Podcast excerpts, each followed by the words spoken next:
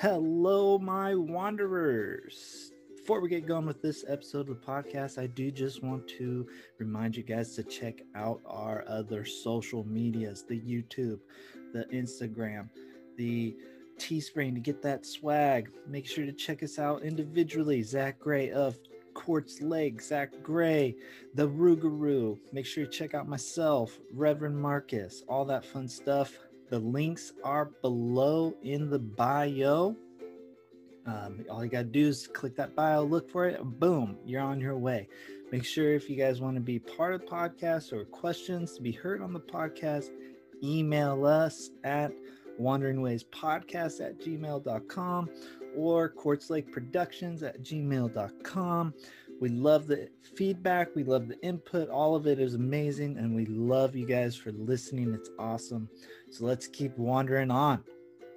And at first, we're like, well, of course not. Those are replicas. You know, the real ones they, they got rid of. And he's like, no, I don't mean it like that. I mean, there's no way they use canoes like that. Like, what are you talking about? These big wooden canoes?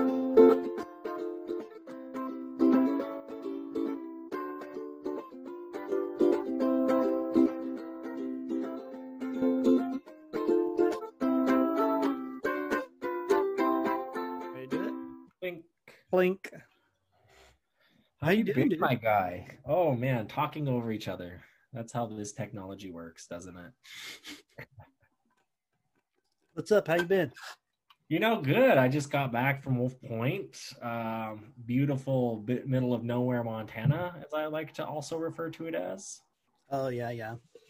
Got a snowstorm. Got one of those famous October snowstorms in Montana. 16 inches here in Billings, Montana. Is there still snow out your window now? Yeah, Shoot. Yeah, I well, it's dark right now, but like the roads and stuff are all melted off. But the problem is, is when you get these like 30 degree days, 40 degree days, then it drops down in the 20s, 10s, black ice on the roads, all the roads, uh, when that snow melts. But yeah, we got six, on Sunday there were 16 inches. Rained here. It's been raining. It's supposed to keep raining. Um, but you know that's that's Oregon weather. The rain. We everyone knows the rain's coming, and I think it's finally coming. There you go. That I mean, this is kind of one of those interesting snowstorms that came down from uh, Canada, and it just stayed. The snow really stayed on the eastern front of the Rockies. So, like out in Wolf Point, they got snow, but they got a dusting that was gone by uh, Saturday. So Oh, nice. it was kind of cool too. On my drive back, I was driving and I saw um, a those telephone wires, right? And you know, some telephone wires have the big like canisters on them that you know whatever they do, they do something electrical. Yeah, yeah. I'm driving and like I'm looking at these ones. I'm like, okay, like that one has two on it, like on each side. All these other ones don't have any. I'm like, oh, What's that? You know, as I'm driving, 'cause it's so flat and so you can see for miles, so you can see it. Like, all right, there's something on that. I get by driving it two golden eagles Oh, Just snap. hanging out. I didn't know they hung out and sat like that out there. Yeah. And I'm like, oh my gosh, these just they're big, big Yeah, dudes. they- That's what I thought. Yeah. They're big. And I was like, that's what I thought they were canisters up on those things. Cause like, okay, yeah, Yeah, like yeah. transformer box, whatever. And I was just like, no way. And I was like, that's cool. That was a cool experience. yeah, that would be. That'd be really cool. Uh, Yeah. That's my Wolf Point, man. Always birds. I hit another bird on that road. Oh yeah, that's right. You texted me saying you killed another bird. It fly. It was flying. This one. This one wasn't running like the last one. Shoot, poor guy. don't, I don't want to do it, but like, don't fly into my car. Yeah, the, that the guy that put down Harambe said the same thing. I don't want to do it. No one wanted. Uh, R.I.P. Harambe. you know, I've I lived in Cincinnati. I've been to the Cincinnati Zoo. That's murder. Murdered Harambe. That kid wanted to be in the cage. If anything, ban that kid from the zoo and let Harambe stay. Right. I mean, uh, poor guy. No, uh, you know, my my weekend was actually low key pretty cool. Uh, Yeah. I I went mushroom hunting. Yeah. I went mushroom hunting, which you know, uh, I, I've been. I love mushrooms. Uh, as you guys probably all know from if you check out my uh, Instagram or have listened to this podcast. You've heard me talk about mushrooms once or twice. Well, I, I, I see that you you were going to cook these ones. They, they Oh, we these are- did. Yeah, that's Put them on a nice uh, steak. Had actually, I think it was elk. We had it on. Woo! Oh yeah, Very no. We uh what did we do? We caught we or we didn't catch. Uh we found like three lobster lobster mushrooms. Sorry. Oh. We had like three lobster mushrooms, which, you know, about like I don't know, pretty decent size to be real. And then shoot, we had like fi- 12, 15 chanterelles, which are super yummy. Um, we just found this one really sweet spot and like got all of them in that one spot, you know. It was my first time going. Um, so I never really identified chanterelles before. Um, so it was kind of cool. It's a lot easier than I thought it would be to I think once you know what they look like, you know what they look like. The lobster mushrooms are super easy to see and what know what they are. But super Well- super delicious for sure. how would I how how how would I know? What, what, what Um. So, yeah, and I mean, I don't want to give out too much because, gosh dang it, I'm gonna take another sip of water. So I got something. Maybe it's COVID in my throat. No, exactly right. There we go. You uh, get that water down. Come on, Yeah. now, bud. No, uh, so they kind of fan out, and uh, chanterelles fan out a little bit. Not like as big as my hands are going, but they're like fan out, and they have not gills but like ribs as they like kind of round, and they have ribs that run down. And there's things called false chanterelles, which look identical to them, except the ribs that come down have like a very distinct line that they like stop at. Oh. actual chanterelles kind of they don't have that real distinct line in them and so you know that's and they're kind of like an orangish brown color to it. Um it's one of those things for sure once you see like a couple and stuff like you can pick it up like that and then the lobster ones they're kind of like a bright red kind of meaty little thing um And you're holding your hands out yeah on the video screen here. What? How big would you say that is? Like in comparison? Um, you know, the first one I found, I'd say it's probably like you know an inch wide to like a couple inch and a half, two inches long type deal, okay. and it's kind of just like a meaty little ball, almost or like little, I don't know, oval. Kind of feel they're kind of cool. so, no, that was a ton of fun. and then literally the next day, went up to Washington and uh, went clamming for the steamer clams. Oh, wow! What a weekend. I know, right? And those, I mean, like anybody can do that one, you know, like razor clamming, which we do a lot out here on the Oregon coast. You got to find the hole, right? You got to dig kind of quick so that way you can get them before they get away. These take a knife or a rake, walk out and like the muddiness and just start going. Like I had a knife, like old kitchen knife type deal bent over. I just start cutting in the line like these lines, and you go until you hear like a rock, and you you just kind of dig it out. And if it's an inch, which is about the size of the middle knuckle separation, it's a keeper. You get like forty of them. You know, we ended up getting like two hundred and forty for the day between everyone getting their limit. Wow! Look at you going Yeah. out there. Ate those guys up that night. They were a delicioso. Oh man, living the coasty life out there in the North Pacific Northwest, Yeah, it is very coasty.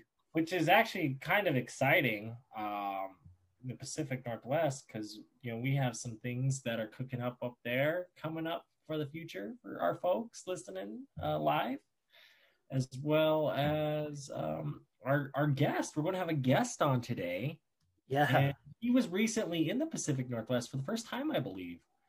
Um, well, first time out actually in California. Uh, yeah, I don't know where he was if you count that really Pacific Northwest. Some people do. Some people count uh, Northern California do. It's not the Oregonians or the Washingtons, Washingtonians. It's it's the Northern California Californians that call themselves uh, part of the Pacific Northwest. So that's why I throw it out there, folks. Yeah, no, but anyways, our guest is um I I mean you know him. Why don't you give the intro? You know, this man goes back uh, to my days working at Pompey's Pillar. Um you, you know, he was the closest one in age with me uh, while we were out there. We, you know, we would go out. We'd go. He was there on my 21st birthday. To you know, at the bars. Um, we'd go out and do all the fun things in Montana that we could do. He's actually one of the big reasons that I push uh, go out and do something. And when I was living in Cincinnati, forced myself to do something every weekend because he was doing that out here in Montana when he lived out in Montana. Uh, he would say, I'm going to Yellowstone Park this weekend. I'm going to Glacier this weekend. I'm going to this national forest this weekend. I'm going to this state park that weekend. And that to me, you know, got me going on that. And I, I really appreciate thanking for it. And he's what we call a career park ranger because he's making his career in the parks. Um, I just want to welcome on, you know, your next future stay-at-home dad, Alexander Johnson, park ranger. Yeah. Uh, before we jump to it, you know, check him out. He runs the social media for the national forest he works at, uh, the Hoosier National Rainforest or National Forest in uh, Indiana. So yeah. check it out at, at U.S. Forest Service slash Hoosier National Forest. So U.S. F O R E S T S E R V I C E dash Hoosier National Rain or National Forest. H O O S I E R N A T I O N A L F O R E S T. I really hope I spelled Hoosier right. I'm not 100% on that one. But so if if if if he did, you can go ahead and shout out uh, us on any of our social medias. We'll hap- happily send you a link, or you could email us at quartzlakeproductions at gmail.com or wandering podcast at gmail.com. W A N D E R I N G W A Y S P O D C A S T at G M A I L dot C O M. And we will respond. We'll give Alexander a big shout out. And he said, go ahead and send him a message and say, we love the parks. And he'll know it's you. He'll know we sent you, we sent, sent you to him. yeah, no, but super excited. Uh, get talking super great. Um, you know, but I mean, shoot, you got anything before we jump into this puppy? Ah, I'm ready. Let's go. This is exciting. All right, let's bring it on. Alexander, the park ranger. So, Ranger Alexander.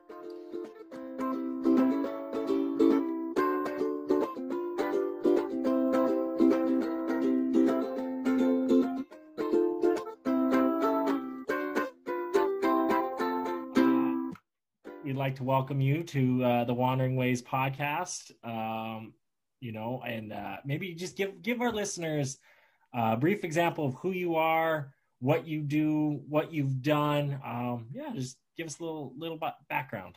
Absolutely, yeah. So, yeah, first of all, thanks for having me. I'm glad to be a part of this, and um, yeah. So I currently I am a um, you know, the, the federal government always d- decides to make things a little more difficult. So I am a visitor services information assistant is my technical term. Basically, I'm an interpretive ranger. So that's what I do for my live for uh, my career. I work on the Hoosier National Forest in southern Indiana. Uh, live now. I'm living in Kentucky with my wife. So I just cross the Ohio River every morning and 20, 30 minutes. I'm at I'm at the I'm at the ranger district at the office. Um, our forest is a little over 200,000 acres. Uh, mainly, you think Indiana, you know, think you think like cornfields and flat lands and kind of just ugly, but it's way in the southern part, so it's not that. Um, it's more ravines and valleys and some good sized hills, nothing like the Rockies, of course, and not even close. But um, you know, kind of the real foothills of the Apple, almost the Appalachians. So you're getting starting to get some hills.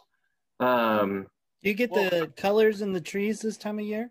Yeah, so our our our fall colors are going off right now. Um, probably, I, I think they call them peepers. You know, they, people are calling in and asking, "Hey, can I come see your come see the leaves and stuff now?" So, so, so hell yeah, come visit. You know, um, uh, yeah. So it, it's fun. I've been on the forest for now about two and a half years.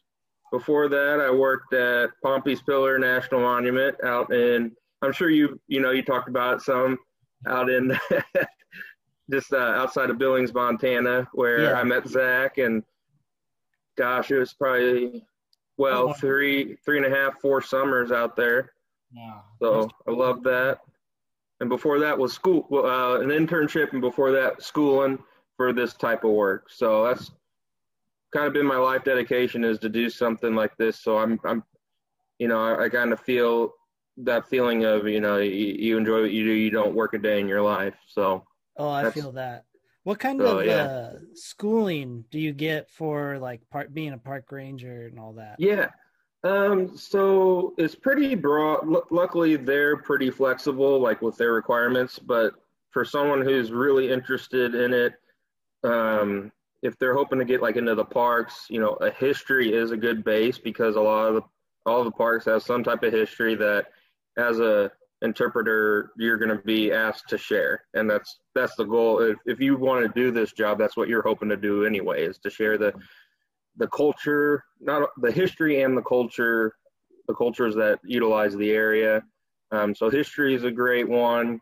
Um, kind of you know pub anything in the public facing. So like even a public affairs type you know degree type of thing or even not necessarily a degree but background um, is very beneficial nice that yeah. sounds uh it sounds like something where if you really enjoy it it could be a lot of fun absolutely and it, every day is different um that that's good that's a good thing you know you never re- there's some days that might drag on a little bit like anything, but for the most part, every day is a little different, and you never know. You know, there's some people you interact with that are you just you don't. you hate to say it, but you're like, man, I just wish you weren't here. But they are few and far between. Most people you interact with are just great, um, and you never know where the day is going to head with interacting with the public. So. Oh I bet. I bet you get a wide variety or wide range of, you know, questions and comments oh, where yeah. you're just like, oh, I don't know how the heck you get out of bed every morning to like, oh man, that was actually a real thoughtful question. right. Yep. Yep. You come to the full the full spectrum for sure. That one, I, I have used it as an example before, but you were I you were there mm-hmm. for the canoe question. So yes go ahead. You can explain the canoe that the, sure. the why why it's a dugout versus, and then go into it a little bit. I'm, this yeah. is of those people in the parks. This is one of those stories that I can't believe it happened. yeah, sometimes you get questions or comments where you really you have to think, not because it's like a thought provoking question, but really you don't know how to answer because it's so ridiculous.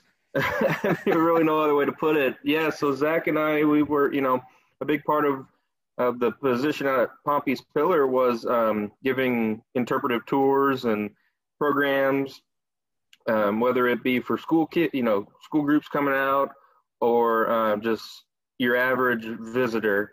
And you know, you, you get you get a full, like we said, a full range of questions. But one person, one time, we we yeah we me and Zach and others, we um, made replica dugout canoes um, for, uh, yeah, because like Lewis and Clark used them. So, you know, out of big old cottonwood trees, we carved those those guys up and chopped them out and put them on display. And on one tour, uh, an individual asked or stated that, hey, you know, Lewis and Clark used those canoes.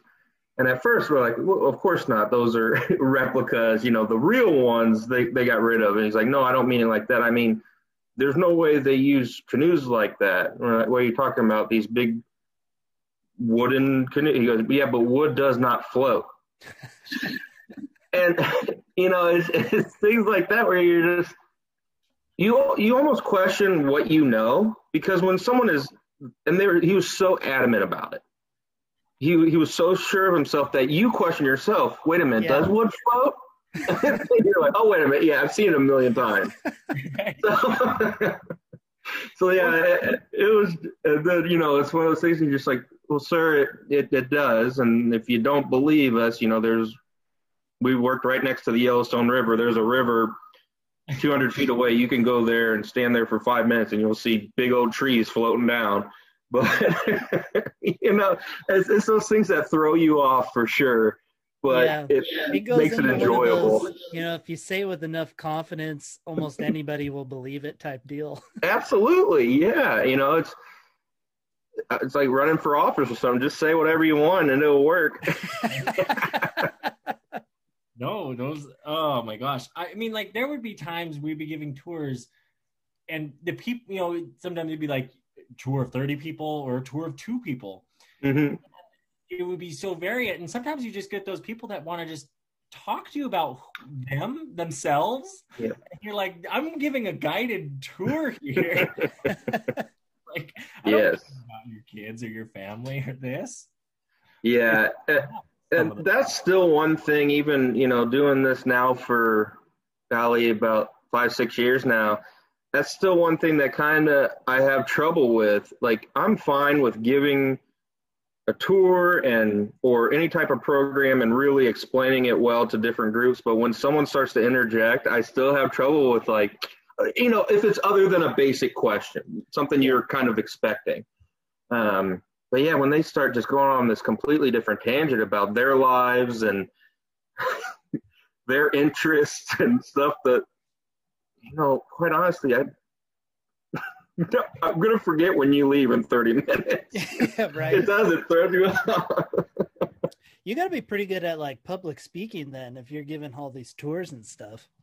Yeah, um, and I never really thought I would be, um, because like growing up, I, I like, you know, I, I was an energetic kid and through high school and college and stuff, but I never really took the reins and did any type of public speaking. I hated going, uh, you know, I hated class presentations. Um, but I think I've learned that it's because when I get to talk about this stuff, it's stuff that I am passionate about. It's stuff that I enjoy. You know, when you're told you're going to have to talk about something completely random that you've never heard of before and you got a week to prepare it yeah and you know nothing about it it's not and it's not fun but when you get to talk about you know you know history or wildlife or you know nature and things like that that really for me personally is fun and it just comes naturally like i still hate whenever we have like meetings in the office and i'm asked to talk in front of people i still people and I tell coworkers that, and they say, "Really? But you do?" So. I'm like, because it's not. I'm not passionate about it, and uh, there's also the thought of, you know, I know all these people. I'm going to have to see them tomorrow. When it's a visitor, you, you and I are probably never going to see him again. So yeah. you know, totally. But, um, yeah. I was I was um, listening to a story, and this guy out here in Oregon, he used to give like a be on a bus tour uh, and like around Mount Hood area, and they get to this one part of the tour. You know, first tour of the day to be like, it's Mount Hood off to your right. It's at 1129 or 293 feet elevation. Then get to the next uh next uh, tour, and he'd be like, all right, there's Mount Hood, and we got it's at an elevation of 1394 feet just every time he'd switch it up because one he didn't know, but two he's like, you know, they're it's different people every time, so it's like why you just want yeah. to ring it. yep, they don't know what I said last time. yeah, yeah, exactly. yeah. Best part. I mean, the visitors are what makes it fun. Yeah. Um, like I think that's what you know because you I think where you where you were talking about having those those people that you work with that you're like, oh gosh, I don't like them, right? Like those are the people that you're working with every day because you're seeing them every day. So you have those Mhm. relationships, those moments, whatever. But it's the it's the it's the new faces, the new people from all over. They have their own experiences. Um, you know, being Native American myself, there was a few times that it was like, "Wow, you're the first Native person I've ever met in my life." Let me ask you all these questions, and you're like, "I my voice isn't big enough to speak for all of us, but here's what I know. Here's what I can tell you." And it, it's just. I think that's I'm glad that that's one of the favorite things that you have in your job. And Yeah. you know it. It's cool. It's cool. And you know, it just kind of reminds me. It's real neat the experience I got to work with um, with you um, and your and with your family. You know, us becoming friends and getting to meet your family and learn from them, and then also the job. You know itself allowing me to work with different Native American groups in Montana was something I had never done before in my life. Um, you know, Central Illinois is where I grew up. I mean, of course, there's a lot of history, a lot of native history there, but not a lot of of um, remains. You know, there's not a lot of people remaining in that area um, from that from that type of background. They've you know either been uh, killed off or, or force moved force moved away from that area. Um, so that was that was a very eye opening experience for me and something that I thoroughly enjoyed and it's kind of cool. In my new posi- my position here on this forest, I get to work closely with some tribes of the area, like the Potawatomi and the Miami and the Delaware. Or there's we we we are um, the Hoosier National Forest is um, uh, what the area of the Hoosier National Forest is today was historically used um, and, and historically and uh, important land to nine different uh, fairly recognized tribes. So we work with all of them, but there's three or four that really are involved, and you know they they come and do events and do a lot of cool stuff on forest and work with our archaeologists and stuff. So that's something that it started in Montana. That was my first exposure to it, and since then I, I still get to work, you know, with those groups of people, and and it's it's really cool to get di- all these different viewpoints and um, histories that really I didn't learn about. You know, going to school and stuff. I learned t- tons of stuff to give programs, and I do give programs on a lot of history on the forest. But then I learned from these the the their the tribal historians or the elders themselves, and they talk to me and like, hey, here's some things you know if you want to talk about us something you know here's what we we would find acceptable for you to speak about so yeah it's it's cool i really like that aspect of still getting to learn new things while Yeah. i'm working I was gonna say that seems like one of the cooler parts of the job that you do is you probably learn you know you you've learned a ton in your schooling but then once you get actually into the field yourself it seems like you're continually learning and that's something i like about what i do uh, i work in the sports medicine field Mhm. but you know I, I learn stuff all the time and so i think that's a cool aspect of a job and yeah it seems like you enjoy the learning aspect of it Definitely, definitely do. Um, yeah, there's a lot of you know, and and getting to meet new people. Like we kind of already hinted at the visitors, but also the the partners that we work with. Um, and that's one of the cool things, and not just my forest, but any. I think if anyone were to ever get involved, you know, in this type of work throughout the country, you, there's so many opportunities, um, and so many different places to go. I mean, it's really broadened my horizons. Um, I had never been out. I mean, growing up, I never went out west, and then I all of a sudden I'm working in Wyoming and Montana.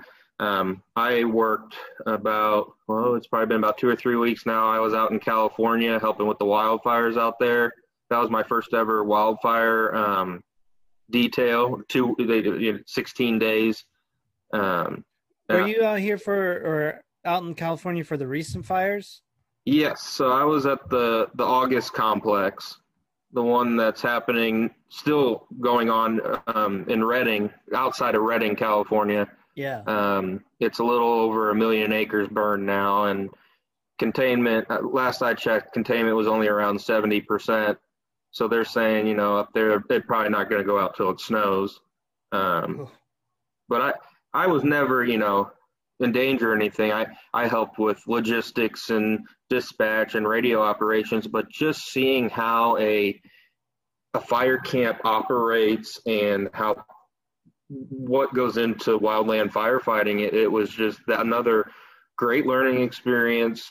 Um, you know, it was good for me. I felt productive. I felt like I was helping, and again, met so many great people that have that shared a lot of their experiences with me. People that have been fighting fires for decades.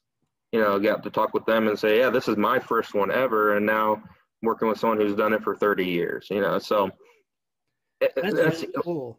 it is. Uh, you get a lot of opportunities. Yeah, I want to kind of go touch into the whole firefighting thing Mhm. um because honestly, I think it's kind of legit. Um, but like, kind of what exactly, if you can go into a little bit more detail of what you did to help out with those fires while you were over there. Sure. So um, basically, every year, whenever local resources are not sufficient, they'll send out a call uh, throughout to, throughout the whole country um, for any resources to go and help. Um, the Forest Service, like I work for a Forest Service, has a lot has a actually is um, literally the largest standing firefighting you know firefighting team in the world. Um, there's over 20. There's about 30,000 plus Forest Service employees, and about 20,000 of them are qualified to do some type of help. Whether even if it's not frontline, you know, digging line, pulling hose, something like I did, you know, like helping with dispatch. There's about 20,000 of us that have some type of um, yeah, it's it's amazing, and it's not just the Forest Service uh, though. You know, it's BLM. Like when we work for the Bureau of Land Management, they have a large group. National Park, even National Park people in the National Park Service do it.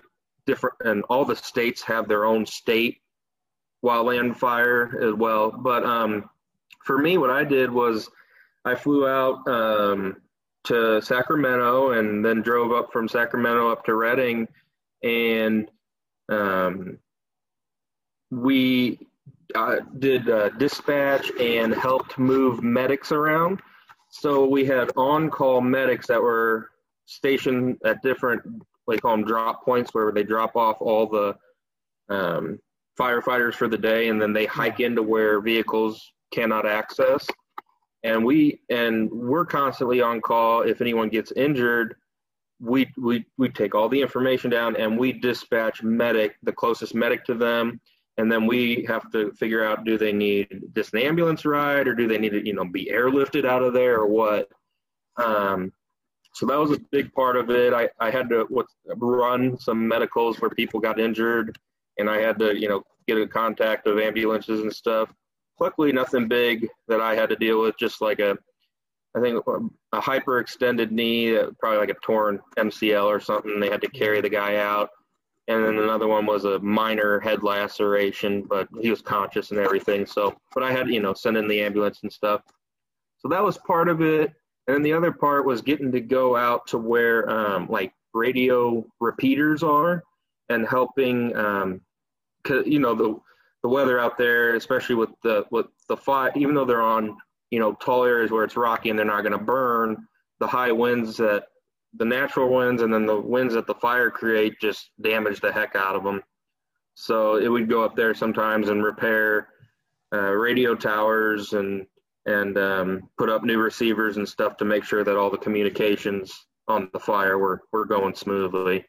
Um, I got, I say I got to, I actually enjoyed it. I worked the night shift so I worked from like 6 p.m. to like 8 a.m.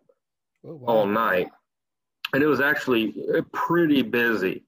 Um, a lot because a lot of them at that time, a lot of back burning is done where they set fire on purpose, so certain areas don't burn uncontrollably Yeah. and, st- and protecting structures and stuff. So it was busy. It was nonstop. Um, I had a, about a day total, you know, adding up all the hours into about one day to like explore a little bit. So I did get to see some parts of Northern California, but most of the time it was either work or sleep. So, Yeah. Uh, But it went I mean, by I- quick. I, It- it lived, goes I by lived quick. in the Humboldt area for the last three years, so I, I mean, I know that the fires can do that area, man. And I mean, the fact that you went out out you're all the way in, um, you know, you said you live in Kentucky right now, working in Mhm. Indiana, flying out to help the people in California. That's awesome, man. I can't thank you Thank enough because I know, I know how the how the fires are up there. So or down there now for me, but you know, yeah, and it, It's- it's awesome that you know everybody from around the country can come and help out when we Yep. as Americans need it. You know. yeah, it is. It is a really good. You know, you forget about everything. I mean, political affiliation, race, sex, gender, whatever it has. I mean, everyone. It's a team. It's a huge team, and all that stuff's put on the back burner, and it, and it's a really good community. I mean, in those camps and stuff, everyone's got each other's back. At least from what I saw, you know. Yeah. And what I continue to hear is, you know, I mean, you got a rotten egg every, or you know, a rotten apple here and there, but most of those peak guys, guys and gals out there doing that work, they just, it, it that's it's you got each other's back. It's great. It's Yeah, a real awesome. um uplift. You know, it sucks to see the world burn, but at the same time, it's really uplifting to see all these people from different backgrounds coming together to get the job done. Yeah. That's no. I mean, that's awesome. That is for sure something. It sounds like it was a pretty cool um, learning experience for you. Yeah. Definitely. Were you able to see the two Denny's there in uh in Redding? They're right there, right off the interstate, right across the street from one another. Those two Denny's. You know what's funny? I did not see that, but there was a guy, one of the guys I worked with. He he was a he was a food connoisseur, I think. But he's like, there's like two Denny's like right next to each other. I I never saw it, but it's funny you say that because some guy did say that. I was like, really? He's like, yeah, you can like just pick which one you want to go to. It's literally because I've only dro- driven through Redding, but we were on the interstate and it's like, oh, there's one on that side of the interstate and there's one on that side of the interstate. yeah, literally the interstate I five. It's what splits them, Mhm. but there's a road that connects the two. So even though Oh. if you're just staying on the interstate, you're you can maybe say, oh, maybe you have to go up and around type deal, but like no, there's a tunnel that goes underneath the interstate. Like if you wanted to get a apple pie at one and hop over for the I don't know the big slam scramble, whatever they got the other, you totally could. That's awesome. That is pretty damn funny. right? It's like, all right, sure. No, Northern California is cool. I'm glad you got to go out there. Uh, I, I'm disappointed you didn't go get to go over to the redwoods a little bit because yeah. you and nature and knowing you personally, it's one of those places. Like I took Tyler there for the first time uh, to visit Mark here in August, and just the like, oh my god, wow! Looking around, looking at these trees, and just feeling like an ant, but like Yeah. also being like, those aren't just big trees, but they're big trees. You know, like yeah. and you get you would get it, you know, and and it's just yeah, I it's- definitely want to go sometime and just. I see. There's a thing uh, on the news and then Facebook and stuff. It's all on the social media is The I guess a big ass tree like washed up on shore. I think on the Pacific coast. Like and it's it's a huge tree and there's people like going to see it now and and I don't know if it's Washington or Oregon. It's one of the two. Well, Mark's, I mean, that really narrows it down. I know, but Mark's over there though. He's in Seaside, which is that north corner of Oregon, on the coast. You just got to go up and down. yeah, yeah, you look for it, you'll see it. But but yeah, they showed some guy like six foot guy standing next to it, and he, he- like you said, he looks like a dang ant. You know, it's just Oh my gosh! Oh, wow. Oh yeah, I bet. We're, he's googling it right now. I can see it. The reflection. very good. Oh yeah, I'm trying. It says there's a Big ass big tree tree. that washed up about a year ago. One washed up in Washington. Do you ever see? Have you ever seen whales, like a beached whale? Uh, no, I've never seen a beached whale, but so like where I live in uh in Oregon right now, it's like right next to the Columbia River, Astoria, the mouth into the Pacific Ocean. Okay. in like the last few years, um, they've had like whales actually like come up the river like a, Whoa. like a decent ways, which has been like really odd. They even had a great white shark do the same thing a couple of years ago. Shoot. And it, it's it's weird because like it's that mixture of like salt water. and water combined. So I I had no idea they could live in that mixture of water. Yeah. What'd you call it, Zach? brackish. Brackish? B R A K I S. Brackish. Oh. Yeah, that's that's crazy.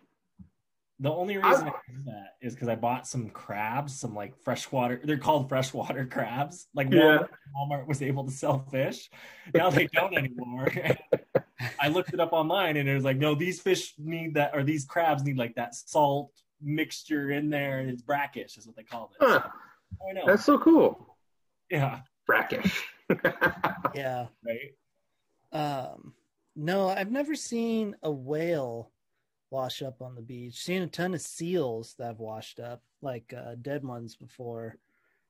Um, I'm trying to think if I've seen anything else cool wash up on Kayak the next beach. to those whales. No, I didn't kayak. Um, we went whale watching um, when we were up in Canada. Oh, and I mean, we got really close to them for sure. They were uh, they were like hunting seals, and I didn't even know this until the gal that was like the she was a biologist doing all the talking on our whale watching thing. She said you can tell when they get the seal because you start smelling cucumber in the air, Oh. and sure as hmm. heck, you do smell like cucumber. It's like a weird Wow. cucumber smell that you like. It's it's weird. You never would think like see like a seal getting chomped smells like cucumber. it's actually pleasant. yeah, right. Out of all the things you would think, like you know, you got that like cucumber water smell. Wow, that's weird. You know what? I don't think I've ever seen that I'd like to see, not dead, I'd like to see it alive, is uh, sea otters. oh my But you see, I, I've seen I've seen a lot of river otters, but I've never seen a live sea otter. Unless when I was little, we saw it at an aquarium or something. I don't remember that. They are beautiful creatures. Yeah, I've Uh, only ever seen them in a zoo or The something. Portland Zoo had one that uh, he enjoyed pleasuring himself. Like that was like a thing. Like when he died, they're like, "Yeah, it was one of those things." I have a picture of this otter, and he's just looking at his himself. Like, yeah. That was just That's him, awesome. Frank or whatever his name was, or Eddie. It right. was something simple. but I he- bet you got you'd feel if you were someone that went and he started doing it, probably make you feel good about yourself. Like, wow, an otter's pleasuring himself to me. That's awesome. he like he, he thinks I'm cute. That was the thing. Like he did it all the time. It was like what a you know, he's get, he gets his fish a day, his four square fish a day or whatever it is, you know. oh my god, that's cool. Well, it's like when you see those chimpanzees at the zoos that fling their poop at the visitors. Yeah, Oh my god, but it's Portland's version. It was the Portland's.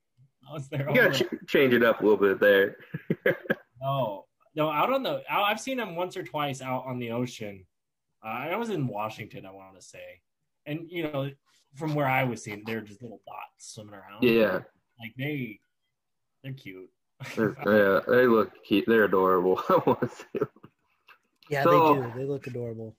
Speaking of cute animals, are you pumped for the Pac-12 to start soon and the Beavs? Yeah. Mark was also a mascot. Oh, So- were you? I know that. Yeah, I know you were Benny. Yeah, th- we were both uh, mascots while we were down there. Oh, awesome.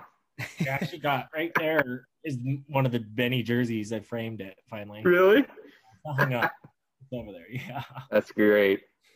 No, it was a it was a fun little time. Uh, it'll be interesting watching them start up football here, kind of late in the season with Yeah. other teams playing who they play. I, you know, college football is college football, and I think they kind of ruined this season by the way it rolled out as Yeah. separate. But go bees, right? Hey, there you go. Well, my parents actually moved back to Oregon, so Did they're they? yeah they're excited. They bought a house and or a little farm out there, and uh, they're just kind of living that life. But uh, I know they're excited for all the football stuff. I'm still I'm the only one left here in Montana. It feels like Wow. yeah. You got a roommate? Well, Thea. Oh shit! Yeah, you got a good. That's a good roommate. the fiance, yeah. yeah. Oh, good. Um, living the dream. Uh, she's working, so she's kind of doing a. So she works up in a rural hospital up on the uh, Fort Peck reservation in Wolf Point, where she's from. Um, so she'll work there like eight or six days on, and then she'll have eight days off. So she'll come. Okay. Gotcha. You, you That's get cool. Right. Doesn't you, you know Kelsey does that too, right?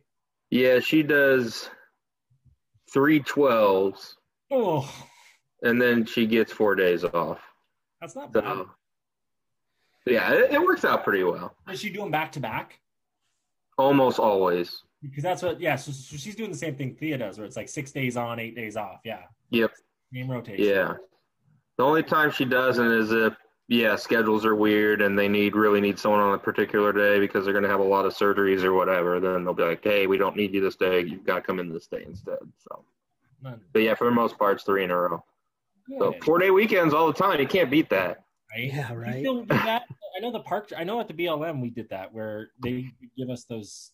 We worked four tens, so we'd have. A Yes, I I miss that. So a lot a lot of a lot of positions in uh, like on the force I work in on still do that where a lot of people go do four tens, but my position cannot do that because in addition to all my other duties, I am technically the backup for the front desk. So like if the main front desk person is sick, has to call in sick or you know, ask for a day off or something, then I'm usually the first go to to cover the front desk. Granted, we haven't had a front desk. We're still in a COVID protocol, so we don't, our offices are like half open. Like people are going in for some work, but our offices are not open to the public right now Oh, um, still. Um, I mean, we check phone messages every day. You know, like we call in, get the messages, and call out, and I'll help with that a little bit. Mainly, our front desk person does that. Um, so, and answering all the emails and stuff. So we're still servicing the public. It's just no one can come into the office now. Um, yeah, we're still on a max telework, and that's been kind of kind of frustrating. So I've been working a lot. You know, that's kind of forced me to try some ingenuity with um, doing virtual thing like Zoom, Zoom with like cl- you know classrooms and um, college visits that way, and then just random programs for anyone who wants to watch, who wants to tune in and watch. So it's been hit and miss. You know, sometimes I'll log on and you you know, well, schoolroom they're kind of forced to watch me, but you know, these other ones sometimes I'll get a hundred people viewing it at one time, and then sometimes it's like one person. it's just like, well, oh well. yeah. I have a brother-in-law that teaches high school Spanish. It sounds like um, it sounds like they get that, and these kids are supposed to be in school. You know, type. It could be one, it could be a hundred. Wow. So it sounds like you know, the Zoom schooling is just a headache for people. Uh, there, I mean, it's not terrible for me to do it for like 40 minutes, you know. But God, yeah, I can't imagine being a teacher or some other educational professional, professional, and just doing it day after day, all day long. There's, that's got to be just t- draining. This episode of the podcast is brought to you by Hydrate or Dihydrate. Because you got to drink water, people. Hydrate. If you don't hydrate, you're going to dihydrate. So please hydrate or dihydrate. Uh, enjoy listening. Yeah, No, yeah, we from the- Zoom too with our work. I mean, we we were we've been kind of doing it regardless. Before COVID, even we'd have Zoom and like Skype business and those type of chats, just because we're working with agencies in New York or San Diego, wherever they're at. So it was kind of one of those for us. So I'm, I'm like, yeah, I get it. We You get it. how to make it work. hey, little side note, I got to tell you something. Uh, ever since I moved to Kentucky, I have fallen in love with bourbon.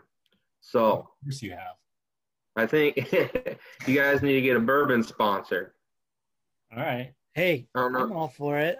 I, I've So- never, never really uh, drank much of it, but you know, I've heard it's amazing out there. So You know, It is. I went to when I was living in Cincinnati. I did that bourbon trail. You know, like Yeah, it is. It, they. I just did one of the stops, and it was the Okay. one. In, it was one in Lexington. It was kind of like a newer bourbon. Like, It was just like, oh look, there's one. Let's do it. My roommate was with me in the car, yeah. and uh, I don't like hard alcohol. I mean, you guys have both seen me not do well with hard alcohol, so yeah. have you done the bourbon trail down there, Alexander? Um, I've hit spots of it, so I'm kind of in the middle. Like when I, I, I was the same as you guys. I never had it before I moved here, other than maybe someone bought a cheap ass kind and Yeah. use it the same way you use cheap vodka rum, you know. Yep. uh, so it definitely is like a technique to actually making it taste good. Because if you just take a swig of it, you're like, this is disgusting. Um, but yeah, I've done a few. There's um, one actually in the city we live in. We live in Owensboro. Population's about sixty thousand. It's right on the Ohio River, so it's it, it's a nice area. We love it. Um, but there's one distillery here, and then as you get closer, yeah, to like Lexington and Louisville, they're just everywhere, and it's it's not quite to the extent, but it's almost like microbreweries where they are just there's just especially when you get into those those two or three counties around Louisville, it's like there's three or four every you know square mile. It seems. I mean, that's a bit probably a bit of exaggeration, but it feels like it. Still, that's that's right. Down there, you guys have those weird like this county has alcohol, this one doesn't. Yes. So that was my wife's first question when I said, "Hey, I want you to move to Kentucky with me." She said, "Are we moving to a dry county?" No, I'm not. Right? I said, "I said no, we're not." She goes, "Okay, I'll come with you." She's like, "I'm not moving down there if it's dry." But funny, Neither were you we, though. huh? Neither were you though. Oh hell no! I would have lived. Yeah, I would have moved next to the next county. But it's funny because the county next to us was dry up until last year. They voted to go like they voted to go wet, but so they were dry. Now they're wet. But it's weird because it's been they've been wet. Funny how alcohol does that, huh? I guess, but they've been wet for a year now, and there's still like no bar or wow. liquor store in their county. There, there's a few, you know, like they'll sell beer at the gas station or the grocery store now, but I guess it's just a long, probably a very, um, you know, old school process they got to go through. You know, probably laws haven't changed much since the 1700s or something. No. Yeah, probably something like that. but no, it's cool. There, there's a lot of stops. There's a lot of stops on that on that um, on the tour, and I've gone to a few. Like I've hit some big ones, like uh, Evan Williams and Wild Turkey, and um, oh, there's another big uh, Jim Beam. I've been to the Jim Beam one. So, and they're all beautiful. You know, like they're on these humongous. They're just huge rolling hills, just forever, forever. But Do you get to like tour the distillery? Yeah. So mostly what they tend to do. Which one? Did you tour the distillery and then like do a tasting? That's what we tend to do. Yeah, they did that, but they also had beer at the one I went to. So Oh. like they did like two parts. Of That's cool. Yeah, so I like that part because I drink beer. Uh, dang, I want to find that one because yeah, I'm still I'd still more rather have beer than bourbon, but You know, I try try to look fancy. right? I hate to do this to your beautiful people in Kentucky, but every stereotype that I've ever heard about Kentucky was proven true that I was there. So, you know, you got the rich, crazy, you know, the rich horse guy, the this, the. I was in a McDonald's and this family, dude. Like, I get it. Like, times are tough. People's like life sucks, and it, it's just what it is. But I mean, like, you this family like walked barefoot into a McDonald's, but they like were living out of their van. Oh, We were on our way to like uh the Red River Gorge, hmm and like like down there, like oh yeah.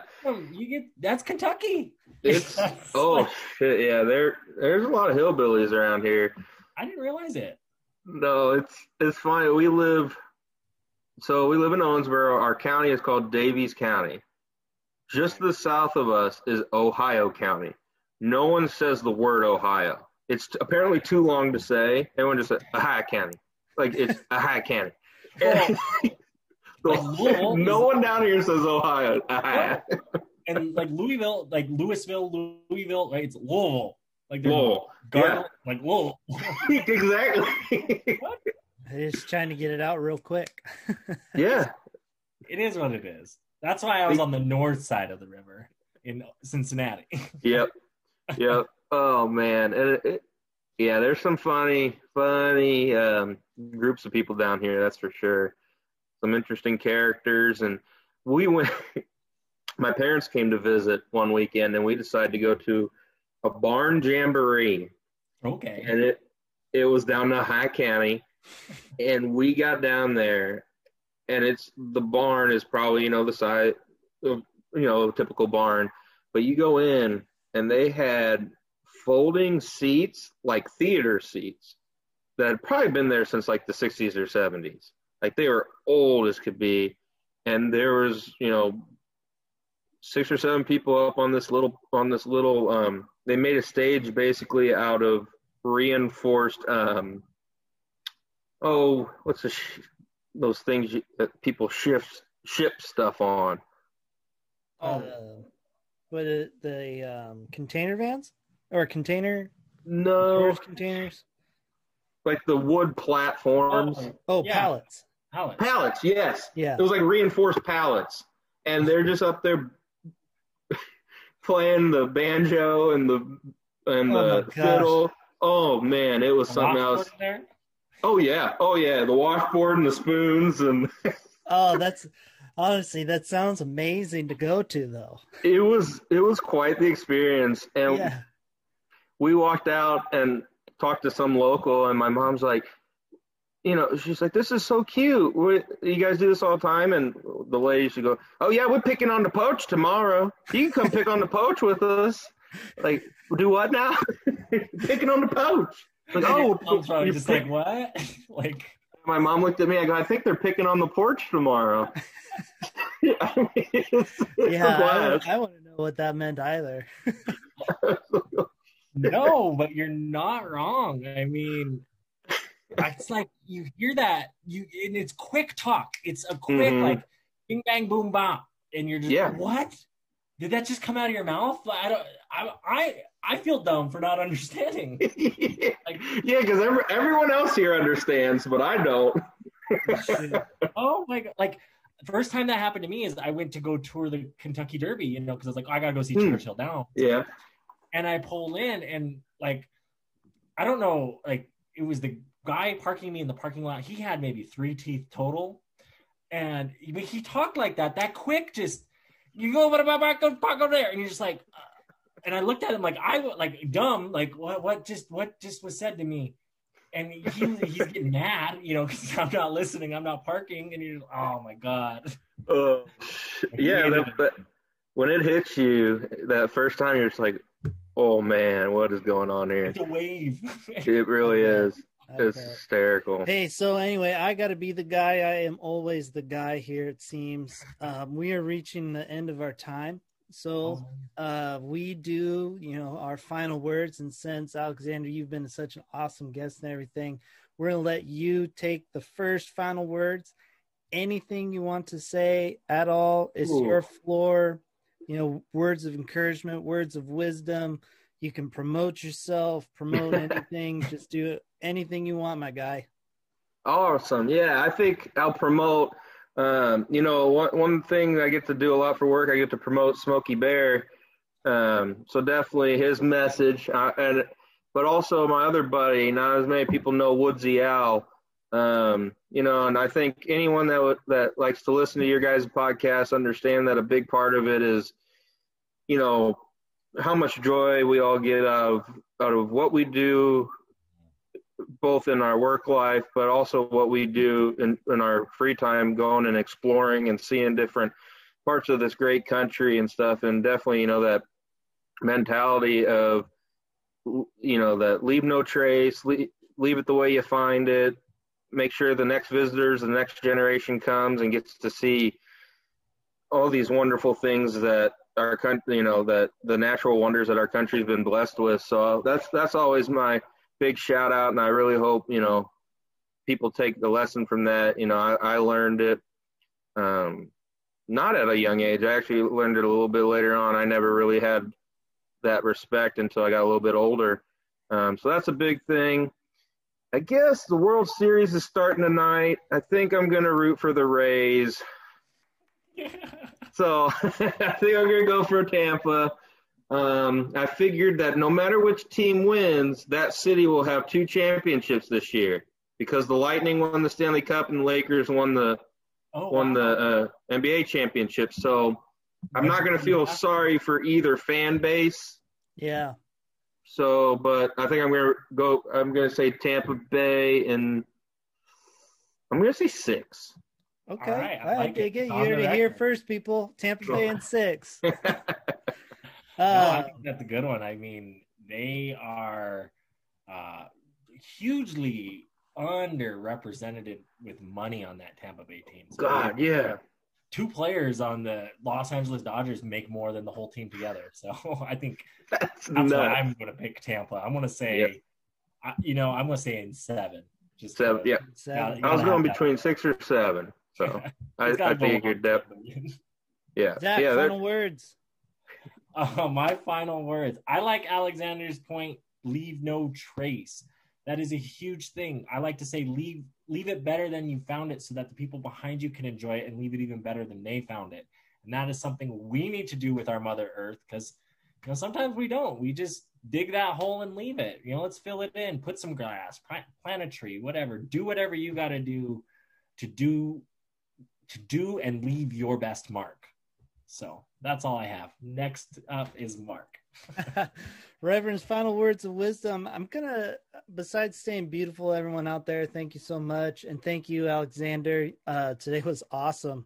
I uh, really enjoyed the interview today. Can't thank you enough for joining us. Um, I'm kind of just gonna keep piggybacking off you guys as Woodsy the Owl. Leave it away, you uh, you know, better than you found it. You know, let's let's take care of this earth. It does a lot for us. It's beautiful. It's amazing and we should take care of it you know you you don't treat your stuff bad so treat the world the same way because the It's earth ours. is yours so um that being said uh peace out everybody